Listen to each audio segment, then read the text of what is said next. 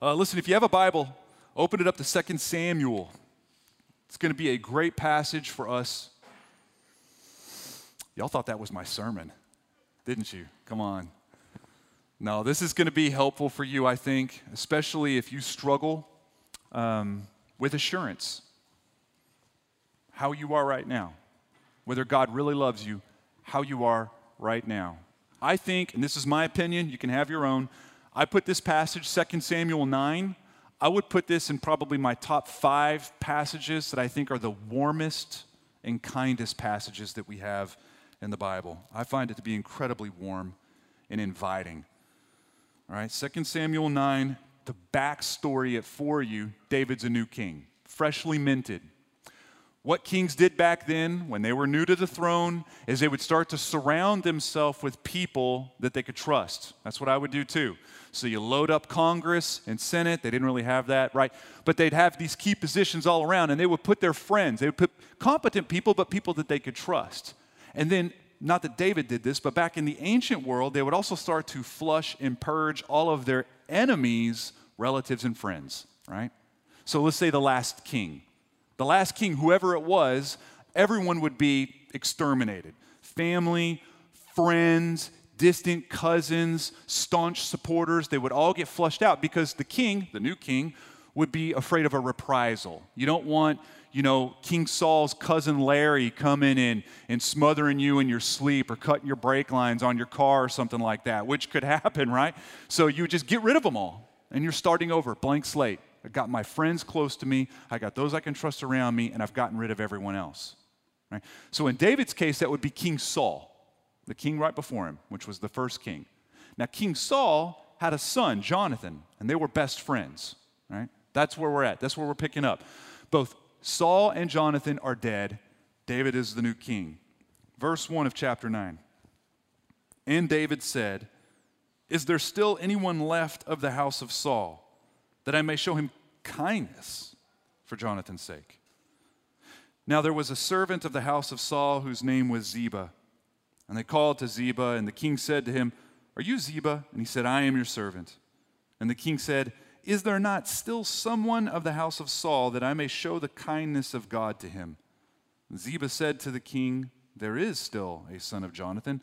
He is crippled in his feet. The king said to him, Where is he? And Ziba said to the king, He is in the house of Machir, the son of Ammiel, at Lodabar. Then King David sent and brought him from the house of Machir, the son of Ammiel, at Lodabar. And Mephibosheth, the son of Jonathan, son of Saul, came to David and fell on his face and paid homage. And David said, Mephibosheth. And he answered, Behold, I am your servant. And David said to him, Do not fear, for I will show you kindness for the sake of your father Jonathan. And I will restore to you all the land of Saul, your father, and you shall eat at my table always. And he paid homage and said, What is your servant that you should show regard for such a dead dog as I? Verse 13. So Mephibosheth lived in Jerusalem, for he ate always at the king's table. Now he was lame in both feet. Okay. All right. Mephibosheth is adopted for all intents, right?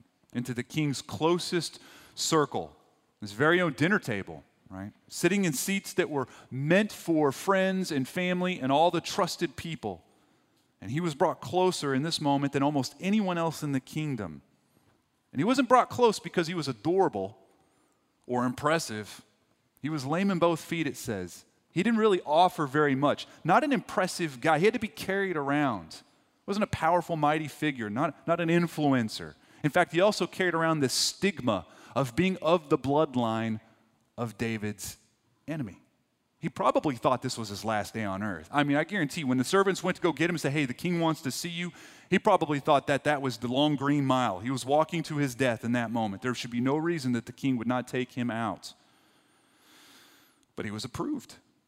He was approved, not because he was loved directly, but because David loved another, Jonathan. Jonathan was loved by David. Now, because of that, Mephibosheth is safe and loved and close, and now he's part of the crew from then on. Now, listen, this is a cool story on its own. I mean, stands on its own legs, and yet it reaches far beyond this time and space. That's the beauty of this story now. It's not just about them, it's about you, this story. It's about you and your kind ruler. This is a picture for us today of the gospel of adoption. That's what we're going to talk about the gospel of adoption, the doctrine of adoption. In this gospel, it is us. We offer nothing but liability. We are not impressive. We need to be carried around. We don't have anything that we really bring to the table. And we have a family past of rebellion. The family tree we come from is not impressive either. In fact, our family tree was warring against our new ruler. And yet we are brought close and placed in a seat sitting next to a king, not because of his direct love for us immediately, but because of his affection for his son Jesus. See, we're invited to the table of Jesus, grafted in as we see in the book of Hebrews, adopted in, never to lose our spot. We'll never be alone again in this gospel. And we don't even have to be impressive, we don't have to be adorable and lovable. This is good news. This is good news. This passage is far more than just this cool thing that David did for Mephibosheth. It's about our king adopting us into a royal bloodline where we receive the full benefits that the royal family receives. We get everything that the family gets. And my favorite part our chair is never moved away from the table, it's always there. You see, we've been working really hard since the beginning of 2020 to show how multifaceted and textured the gospel story is, not just to save us, but to sustain us on a daily basis. Because it's just the greatest story ever told right? And it's told from different angles, as we've worked really hard to show you, right? Each angle ministering and shepherding us a little bit differently, but all of them lifting up this beautiful view of God being favorable towards, in Mephibosheth's word, dead dogs. Being favorable and graceful towards dead dogs that don't really bring anything to the table. And he does this all by the power of his Holy Spirit through the person of Jesus. And we just can't wear this story out and it's just because it's about Jesus and we can't wear Jesus out. He's indefatigable, he cannot be undone or pushed aside. All creation must reckon with him or worship him. Now, two weeks ago, Sean Angel stood up here on stage and preached his first sermon, and he showed us the doctrine of what it means to be a new creation, the gospel of a new creation. I've done the best I can to show you the gospel of redemption and the gospel of reconciliation and how they're different, and the gospel of how we are unified with Christ, in union with Christ. We've talked a little bit about how the gospel changes us individually how it collects us as a people, how it frees us to be authentic, and how we carry the gospel to the city, how it even handles things and places and culture and even the cosmos that we live in. And yet there is still more. There is still more. Let's look at Galatians 4 and we'll see a little bit more of this doctrine. And Galatians 4 is our main text, so feel free to turn there. If not, you can stay in 2 Samuel. This will be on the screen as well. Galatians 4, verse 4. This is Paul and he says this But when the fullness of time had come, God sent forth his son, born of woman, born under the law, to redeem those who were under the law, so that we might receive adoption as sons. And because you are sons, God has sent the Spirit of his Son into our hearts, crying, Abba, Father. So you are no longer a slave, but a son, and if a son, then an heir through God. Formerly, when you did not know God, you were enslaved to those that by nature are not God's. Okay. Listen, it's exceedingly thoughtful and kind of God to adopt us like this, isn't it? I mean, like Mephibosheth here, we've been relocated from a bad family situation into a much better family situation. We offer nothing but liability and rebellion, and He gives us everything. That's the trade. In fact, He brings us to His inner circle his table, gives us a seat, pulls it close to him. It's a place where we finally belong. Finally, we belong. And we're never going to get voted off the island. That's my favorite part. So many things disintegrate our family units today. Nothing disintegrates this family unit, nothing breaks it apart. I don't think there's anything more encouraging to me than to know that I am a child of God and I'm included in a family that I'll never get booted out of. That's a high encouragement, especially in a day and age where family or being fathered is so distorted. I mean, an integrated family unit with a father present in the home might be the most endangered relational unit we have in society today, right? Here's the rough math just of this, this school, right? As of the time I put this together, there's 1,453 students at West High School, right?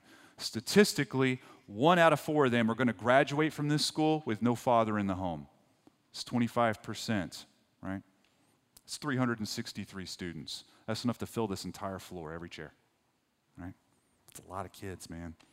And that demo is a very high risk demographic. 63% of all suicides come from fatherless homes. That just seems too, too crazy to be true. How about this one? 90% of runaways come from fatherless homes. Nine out of 10. 71% of dropouts come from fatherless homes. 75% of addicts come from fatherless homes. T- this is just me. When I read statistics like that and they're so lopsided, I just want to throw a flag and say, I don't know if I'm buying that. But when the father vanishes from the family unit, man, the consequences are deep. Even people who don't, don't believe in God struggle with the whole Jesus thing. They'll even admit that much of society hinges on whether or not a father is in the home. Forget whether it's a good father or not. That's a different topic. But just a father in the home. And I think even more importantly for you and for me, our view of an earthly father does speak directly into how we see our heavenly father. Okay? And this is no mistake. God is brilliant in giving us a father. He could have thought of anything, by the way. He could have thought of any way for us to raise each other. He's the one that he's the one that built everything. It's like I said in a marriage ceremony yesterday I got to do. Marriage is God's idea. Dads, moms, that's God's idea. God could have come up with anything. He, he wasn't limited, and yet he comes up with a dad. Right?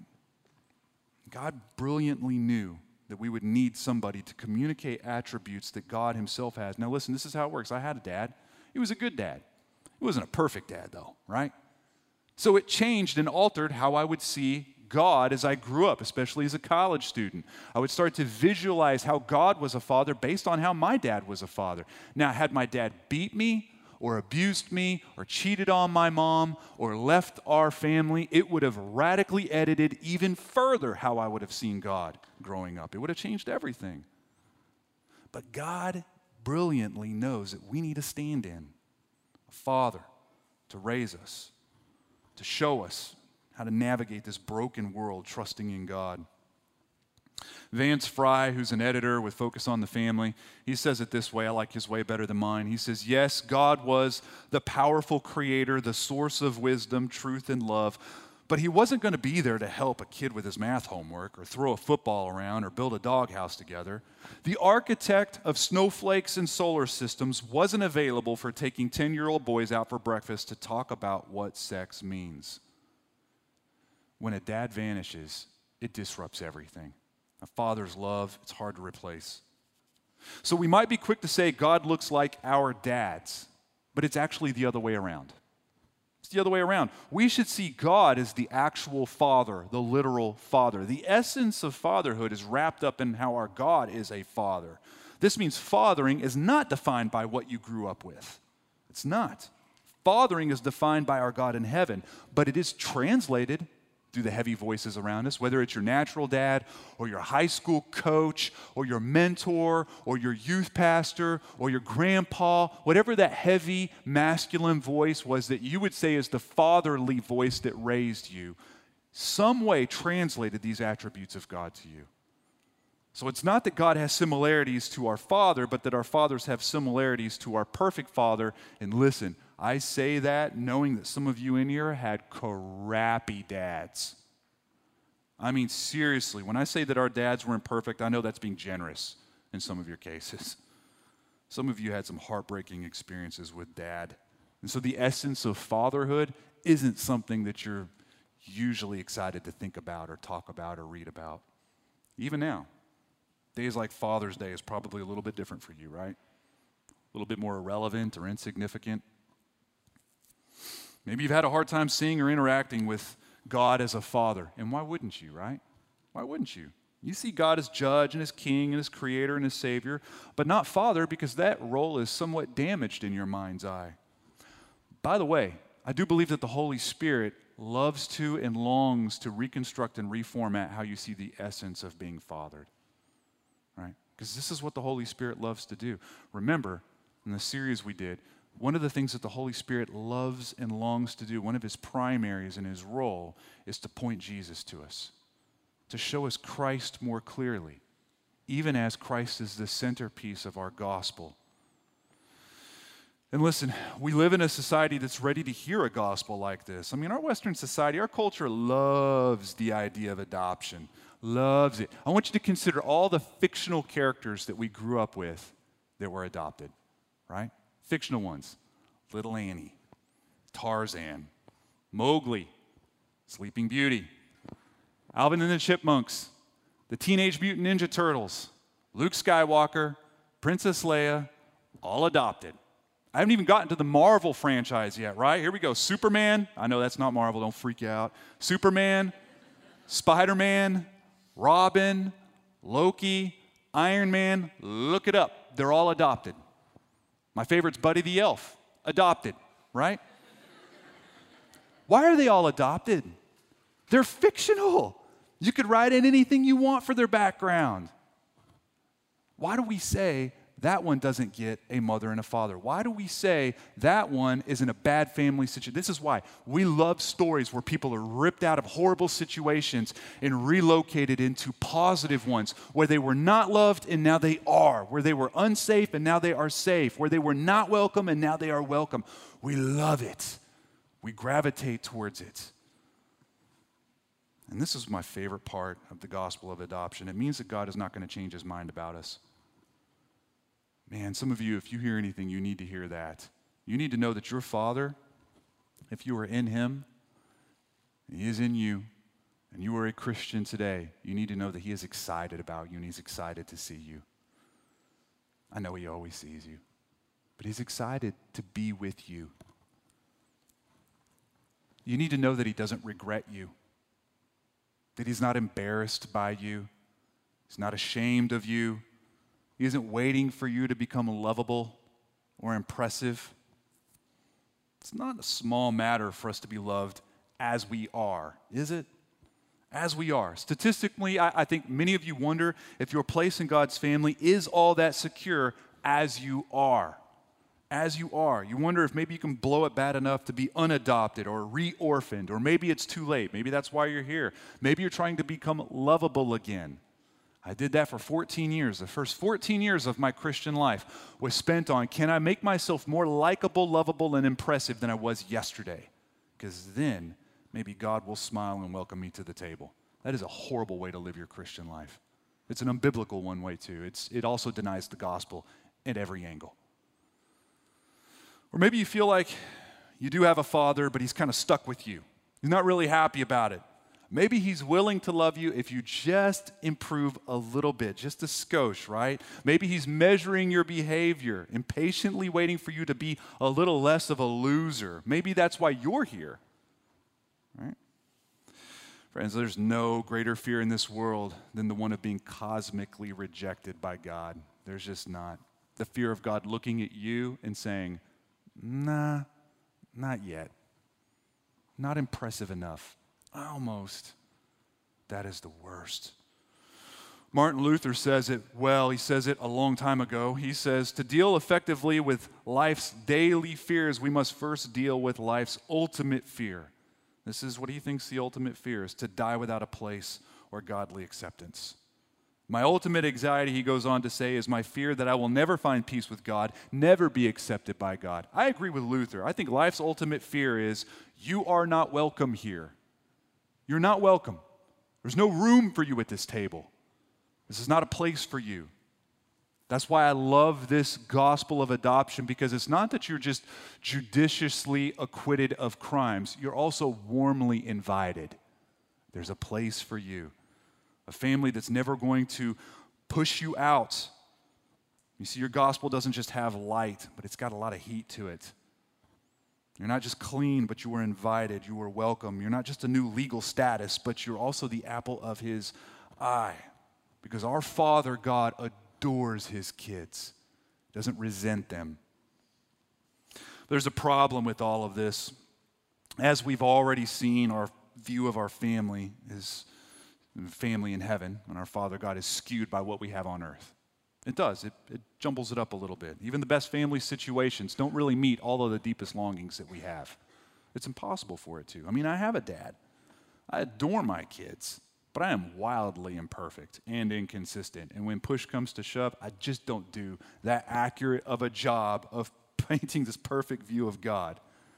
And you're no different. We're all imperfectly people, or imperfect, that we're raised imperfectly in imperfect circumstances. And we live and we work and we play. And then we meet other people that were raised imperfectly by imperfect people under imperfect circumstances. And then we marry, right, into these, get it, imperfect marriages where we live imperfect lives under imperfect situations. And then we make little babies who are imperfect. And I know some of you think your babies are perfect, and that's what we tell you, but they're not.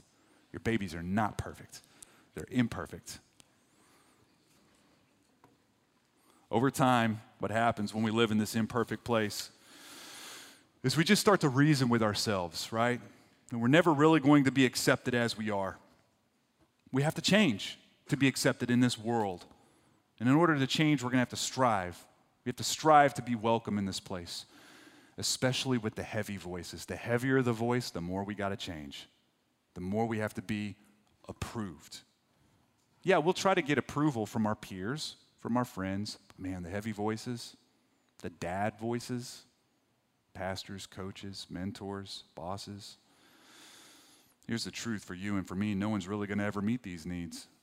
In fact, by trying to get them from people, get this love and this approval from people, we stand a great chance of sabotaging and breaking these very relationships, right? Because what we do is, is we place ourselves in the center of the relationship where we can't serve any longer, we have to be served. We can't love sacrificially if we need selfishly. You can't do that at the same time. You can't ever love anyone sacrificially while you demand something selfishly at the same time. They, they, they can't coexist. And so we break the relationships around us. In this scales, I mean, just think on a smaller scale. Social media is a huge proof of this. Our posts sometimes, sometimes they could be nothing more than just a stack of applications looking for people to approve us, looking for someone to say, I like what I see, right? I love what I see. And the more approval we get, the more our tank fills. And we all know this because I harp on it all the time. But isn't it true that some likes feel a little bit better than others? Don't act like you don't go and look and see who liked your stuff. You know you do. And some people, when they like your thing or they hit love or thumb or heart or whatever the app is that you're using, you see it and you're like, oh, cool, they saw that. But when some people hit it, it resonates a lot deeper, doesn't it? So we crank up the applications. Do you like the way I look? Do you like what I've made? Do you like my ab routine? Like how I take my wife on the date? Like the breakfast I made for my family? Like how I dance? Like the couch I made out of scrap wood? Like the garden? Look at the dirt on my hands. Look at me. What if I put a filter on it? Like how I look today? What about flashback me? What about me today? What about me on Halloween? What about me today? What if I put another filter on it? What if I put it in a story and it just goes up and up and up and up? We are looking for people to love us. This is what I want you to imagine. I want you to imagine Mephibosheth returning home after this encounter. Remember, he thought he was going to die. And he's going home. Do you think he cared who rejected him as he turned down his block? Yeah, not likely. Not likely. Do you think he lost any sleep over the lack of welcome he got? Probably not. Probably did not. Probably didn't wilt when people did not approve of him. We have another problem. And it's the problem that we feel like maybe God will change his mind. Maybe he will dismiss me. It's the feeling of being disowned by God. This is a heavy one for people in the church. I know that we know theologically that salvation is something that God gives as a matter of grace. It's a grace mo- moment for us, and it's when we trust Him, and even that faith to trust Him is a gift in and of itself, so we can't earn it. We all say that, and we all believe that. We know deep inside that the Bible says that no one, no one knows God just because they're impressive. No one is given eternity with God just because they're impressive. We all know that. We all say that all the time. But we feel like we could lose it. But let me tell you, if God did not adopt you because you were adorable, He's not going to unadopt you because you act unadorably. He's not going to do it. And this is especially true because He saw who you were before you were born. Before you were born. This is fascinating, the timing of God's gospel. I'm going to put this on the screen and read it to you. You can stay where you're at. This is in Ephesians 1. This is Paul speaking to a different church. And he says, Blessed be the God and Father of our Lord Jesus Christ, who has blessed us in Christ with every spiritual blessing in the heavenly places. That's the treasure house right there. That's royalty. Even as he chose us in him before the foundation of the world, that we should be holy and blameless before him. In love, he predestined us for adoption to himself as sons through Jesus Christ, according to the purpose of his will, to the praise of his glorious grace with which he blessed us in the beloved. Paul says, listen, we were adopted before we were born. We were adopted before the world was born. That's amazing. His act, it precedes our first breath. His pursuit of us, he filed adoption papers before the stars were cast into the sky. And what did he see when he found us? We were dead dogs.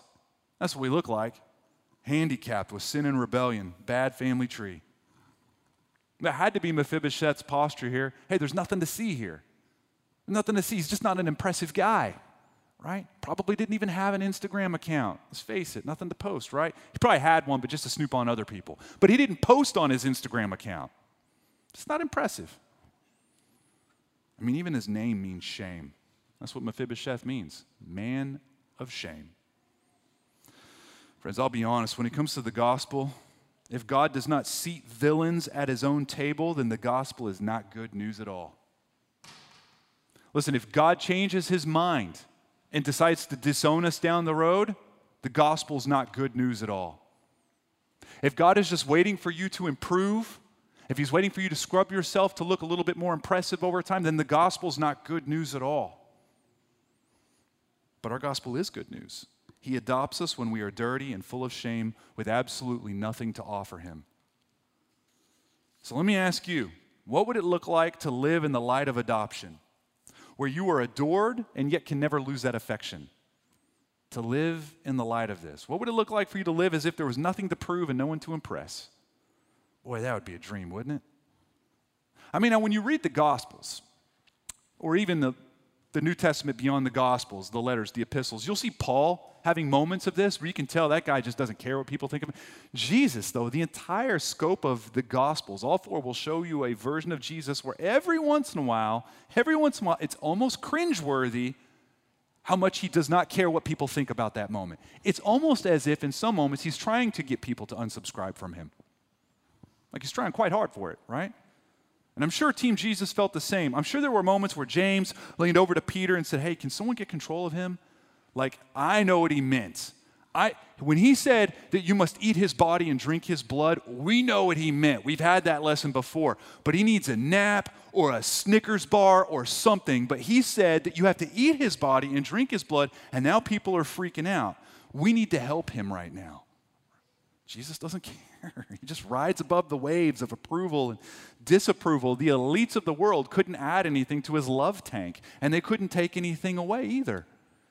He just struts around, glides around as the happiest man who has ever lived.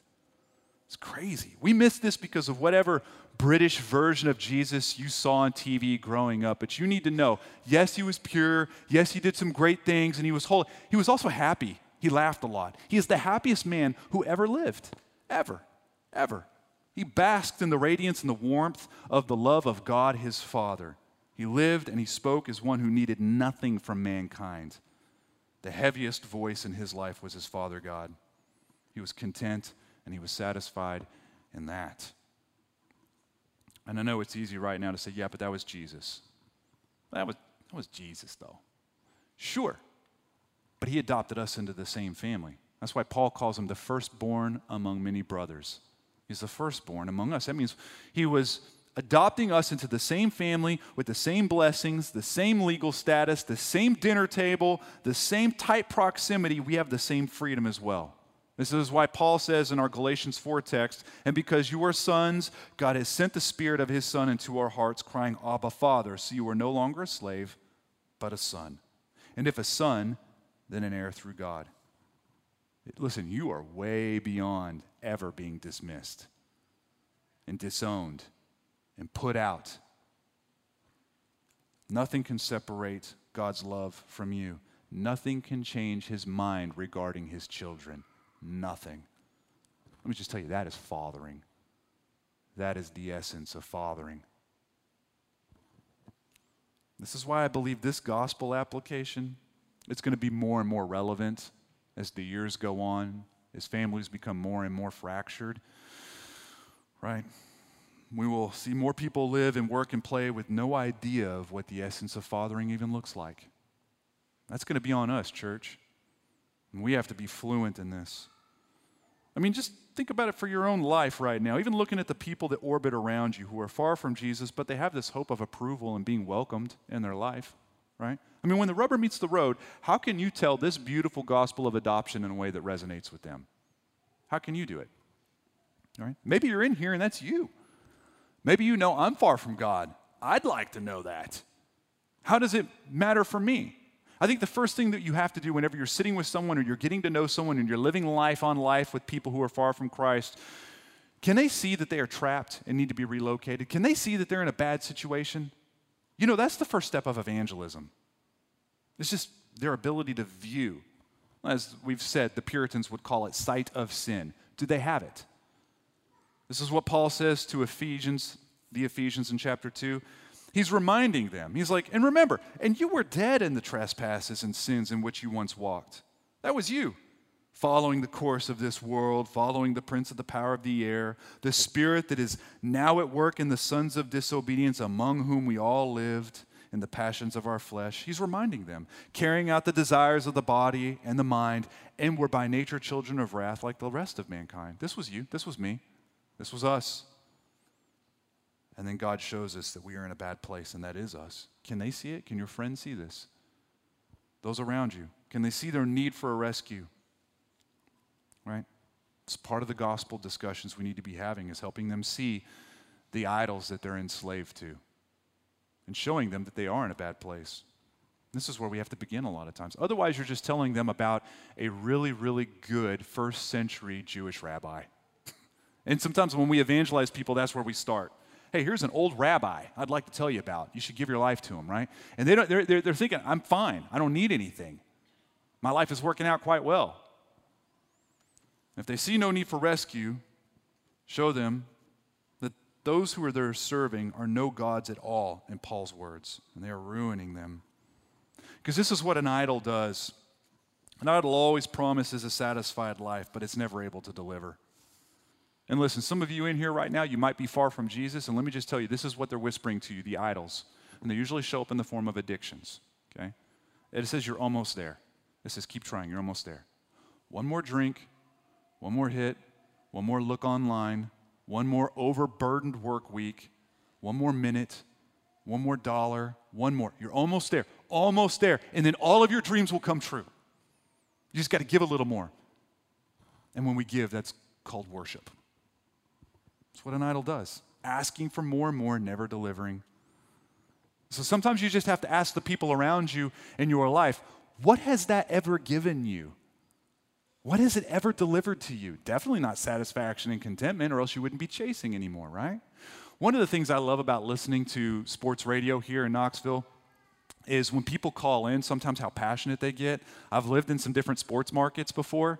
in the last decade here, I'm telling you, I've lived in a, in a, bunch of really cool places with a lot of rabid sports bases. This is, this is a different level here. It's just a different level. And sometimes I think, I wish I had like a special phone where I could call the person that's calling the station, right? That's what I'd like to do is just ring that guy. I don't care about the station. I want to call this guy that's talking and say, hey, listen, what have they ever done for you? Like, what have they ever done for you? Like, if you quit watching, if Joe Bob Cooter, if you quit watching them play, do you think they're going to rally all the coaches and players and say, listen, guys, we've got a problem. Joe Bob Cooter, he quit watching our games. Maybe if we sent a couple athletes over there and got to know him and had a beer and mowed his lawn and became his buddy, maybe he'd start. They're not doing that. They don't know you. It's never going to give you what you want.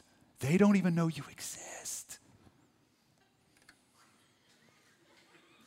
Got that out of my system. You won't hear it for a full another year. But ask him, how long have you been trying to climb this hill? How long have you how long have you been doing this? And why can't you be satisfied unless you have it? What does contentment look like for you? You have to ask these questions, get them talking so that they could see I'm in a bad place. This isn't working. Can they see it? That's evangelism, by the way. That's pre evangelism, some say. I think it's the same thing. Second question is can they see God as a father? Something might be getting in the way. They might have had a really bad father. They might not even want to talk about it, right?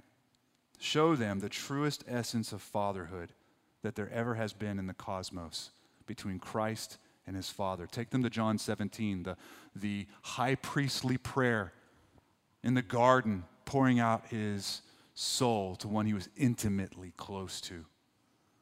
Show them. Show them how the gospel defines a better family. Show them. And then, third, can you paint the picture of assurance that comes with the gospel? There's assurance. Can you give them a view of how they'll never have to experience rejection or be orphaned or left, rejected? My friends, this is real assurance. Real assurance. I mean, go back to Mephibosheth again. And again, imagine him leaving this encounter. He probably died. He, he honestly, I think he thought he was going to his death. But now, not only is he alive, he's been gifted with every kingly blessing in the kingdom, and he's never going to lose it. David says, You'll always have this. And there's nothing to earn, there was no one to impress, there's nothing to prove. He simply loved this guy because of his love for another.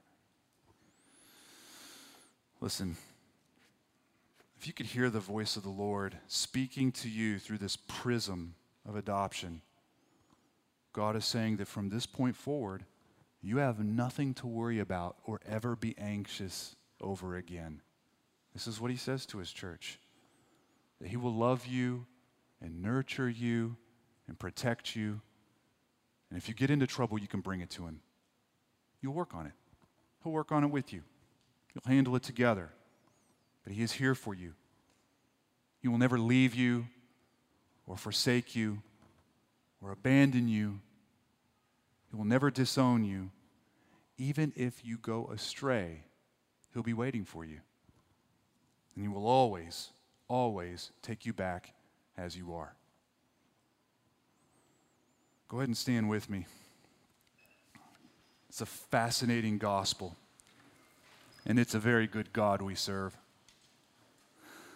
And listen, we're about to sing a few songs and finish our service out. And if you've been here a long time, you know that this is a time where we take communion. If you're a Christian or a guest with us, this is a time where you have the freedom to go back during the, during the music and take communion. Like I said, we have the cups back there. We take these elements in remembrance of what God has done for us in adopting us through the work of Jesus. I want you to remember that He found you as an enemy, with an enemy blood running through your veins, like Mephibosheth, a dead dog. And He made us heirs of every treasure in the heavens by rolling his seat up to the table and saying, This is yours and it will always be here. You are secure. You're never going to be replaced or disowned. You will always be home. Home. And friends, listen, if you are lost here today and God is someone that you're looking into, but you would admit you don't love, there is a place where your lying idols go to die. It's the foot of the cross. It's the place we all go to die. It's where we go to leave our life there, the life of where we are the center. And it's where we go to worship a kind Father who will never forsake us, who becomes the new center of our life. My question is, is what are you going to do with this kindness? How will you reckon with this love? How will you interact with it? This passage might find you as Mephibosheth coming before a king with fear, not knowing what to do, knowing that you are a dead dog.